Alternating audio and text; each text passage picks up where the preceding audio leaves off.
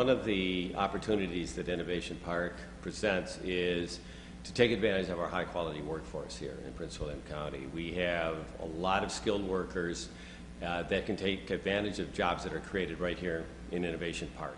So what is the purpose of Innovation Park and in particular the Science Accelerator? Nothing but grow over time. And the idea of the Science Accelerator is to get these companies in their early growth stage, to keep them here, give them tools, lab space, and so forth, so they can grow, test, and actually start producing their product.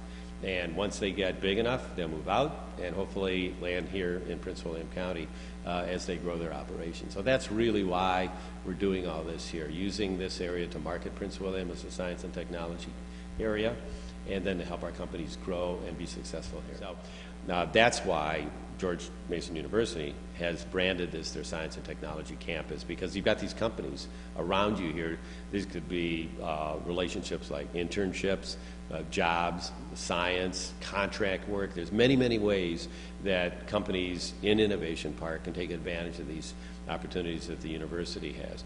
And the companies themselves can collaborate. Uh, you know, if they're doing something where they see an opportunity to work with another company here, we're seeing that already in the Science Accelerator here with the three companies that we have working, even collaboratively sharing experiences.